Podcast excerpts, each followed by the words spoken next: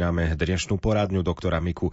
Dnes vyberáme zaujímavé alebo dôležité odpovede Karola Miku, ktoré už v našom živom vysielaní Rádia Lumen niekedy odzneli. Poradňa doktora Miku. Dobrý deň. Tu je posluchačka zo Spiskej Novej Vsi. Ja by som sa chcela opýtať pána doktora za môjho syna. On ako pri, skoro pri každom jedle, keď začína jesť, tak sa dusí. A hovorí, že ja hovorím, prečo sa dusíš a, a jemu sa tam neotvorí mm, to hrdlo alebo čo a ono ho to veľmi dusí a musí si ísť mm, to hrdlo vykašľať a tak tak znovu začne jesť, už potom je dobre. No a tak čo by mal robiť, aby, aby sa mu to polepšilo? Áno, no, a on sa dusí ďakujem. najmä pri teku v celkom riedkých veciach. Keď je to hustejšie, napríklad zemiakové pyre, lebo čo, tak sa nedusí, áno? Um, um, až tak presne ale, ale keby to dal možno prvýkrát, tak aj hej, ale keď sa napije, keď nezabudne a napije sa čaju dopredu, tak to je dobre, ale mm, málo kedy sa nedusí takto.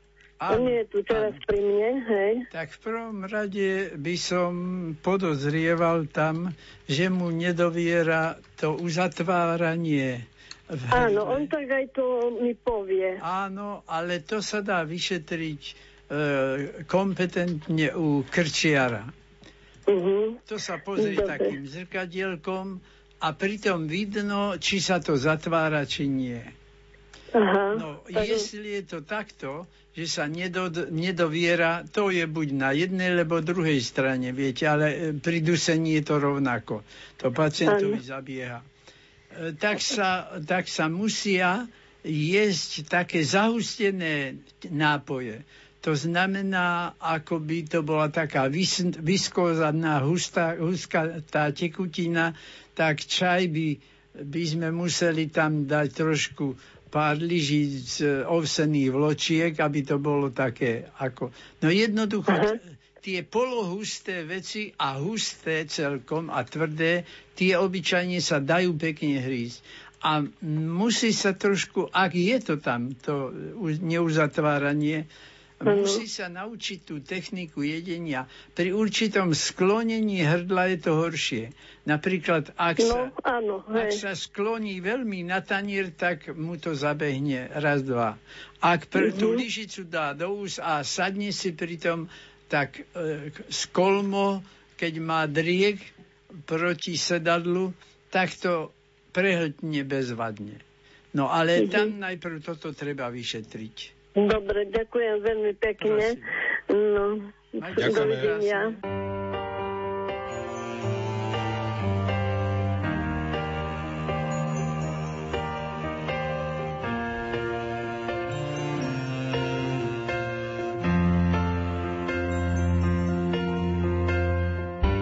Život je plný krekých čiar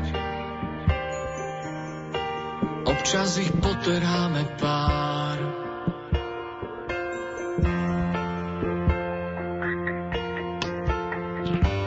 Niektoré chvíle nechytíš, iba nám poskladajú kríž.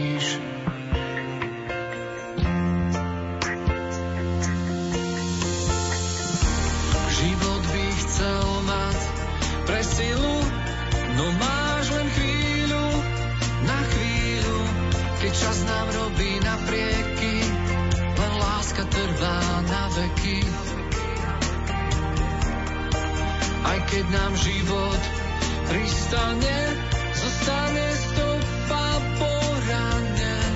Srdce nás ťaha za niekým a láska trvá na veky.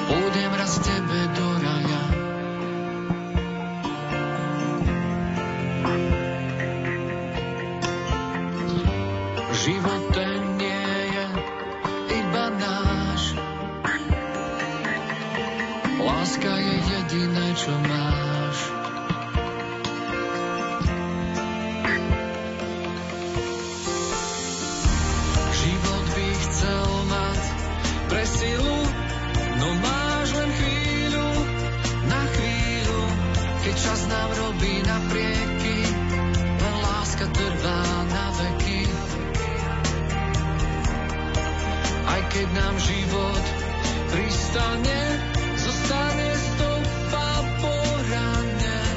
Srdce nás ťaha za niekým a láska trvá na veky. Život by chcel mať pre silu, no máš len chvíľu, na chvíľu, keď čas nám robí naprieky,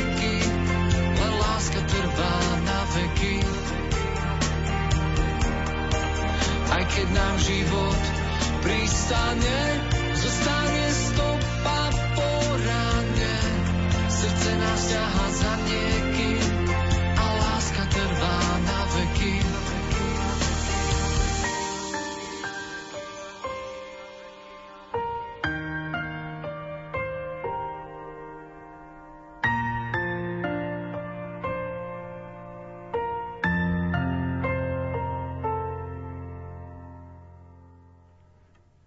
Ako liečiť steatózu pečene? Aj to je otázka, ktorú ste sa na rádiu Lumen opýtali doktora Karola Miku. Poradňa doktora Miku. Liečiť steatózu pečene je veľmi široká otázka, pretože môže to byť z rôznych dôvodov. Na niektoré z nich sú napríklad prejedanie sa alebo nedostatočný pohyb a niektoré dokonca geneticky. V každom prípade sme radi, keď steatózne nedochádza. Ak by dochádzalo, potom treba robiť všetko, sledovať v každom prípade príjem v potravine látok, ktorý pečení nejako škodia.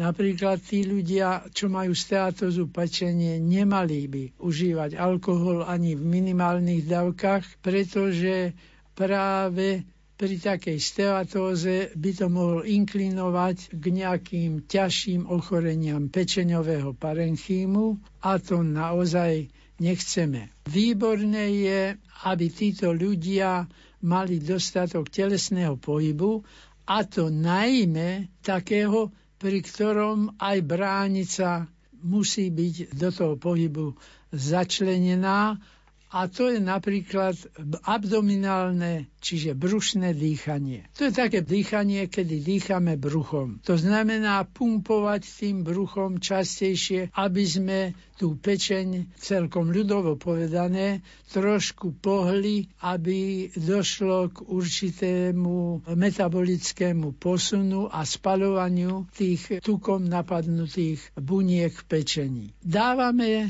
súčasne aj látky, ktoré tie pečeňové hepatocity posilňujú, respektíve zabraňujú, aby nedošlo k zlyhaniu pečenie a to sú látky, ktoré sa nachádzajú v tvarohu. Tam je aminokyselina metionín a táto aminokyselina veľmi dobre pôsobí preventívne na pečeňové bunky. Teda v hociakej podobe tie, ten tvaroch treba jesť, ale spraviť si z toho takú pravidelnú zložku potravy. Pochopiteľne, aby to bolo aj pestré, tak raz dať do toho tvarohu sladkú papriku, raz dať do toho bazálku, inokedy len s medom, inokedy s lekvárom, inokedy s jahodami, nápaditosti sa medze nekladú. Môže to ísť hocičím, aby sa nám ten tvarok nezunoval, ale aby sme ho ochotne a rady príjmali. Zrastlené ríšie sú najlepšie na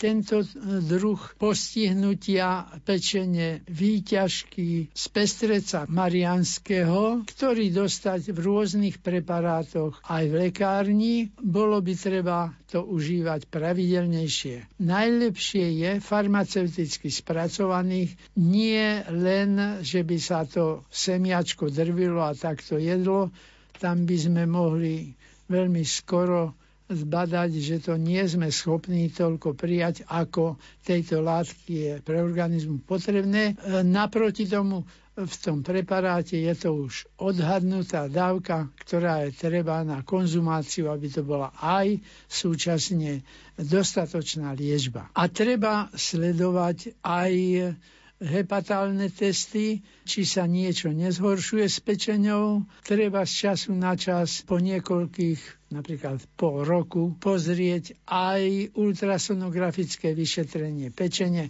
či sa tá steatóza zlepšuje, alebo stagnuje, alebo zhoršuje, čo by znamenalo, že ten postup liečebný je nedostatočný.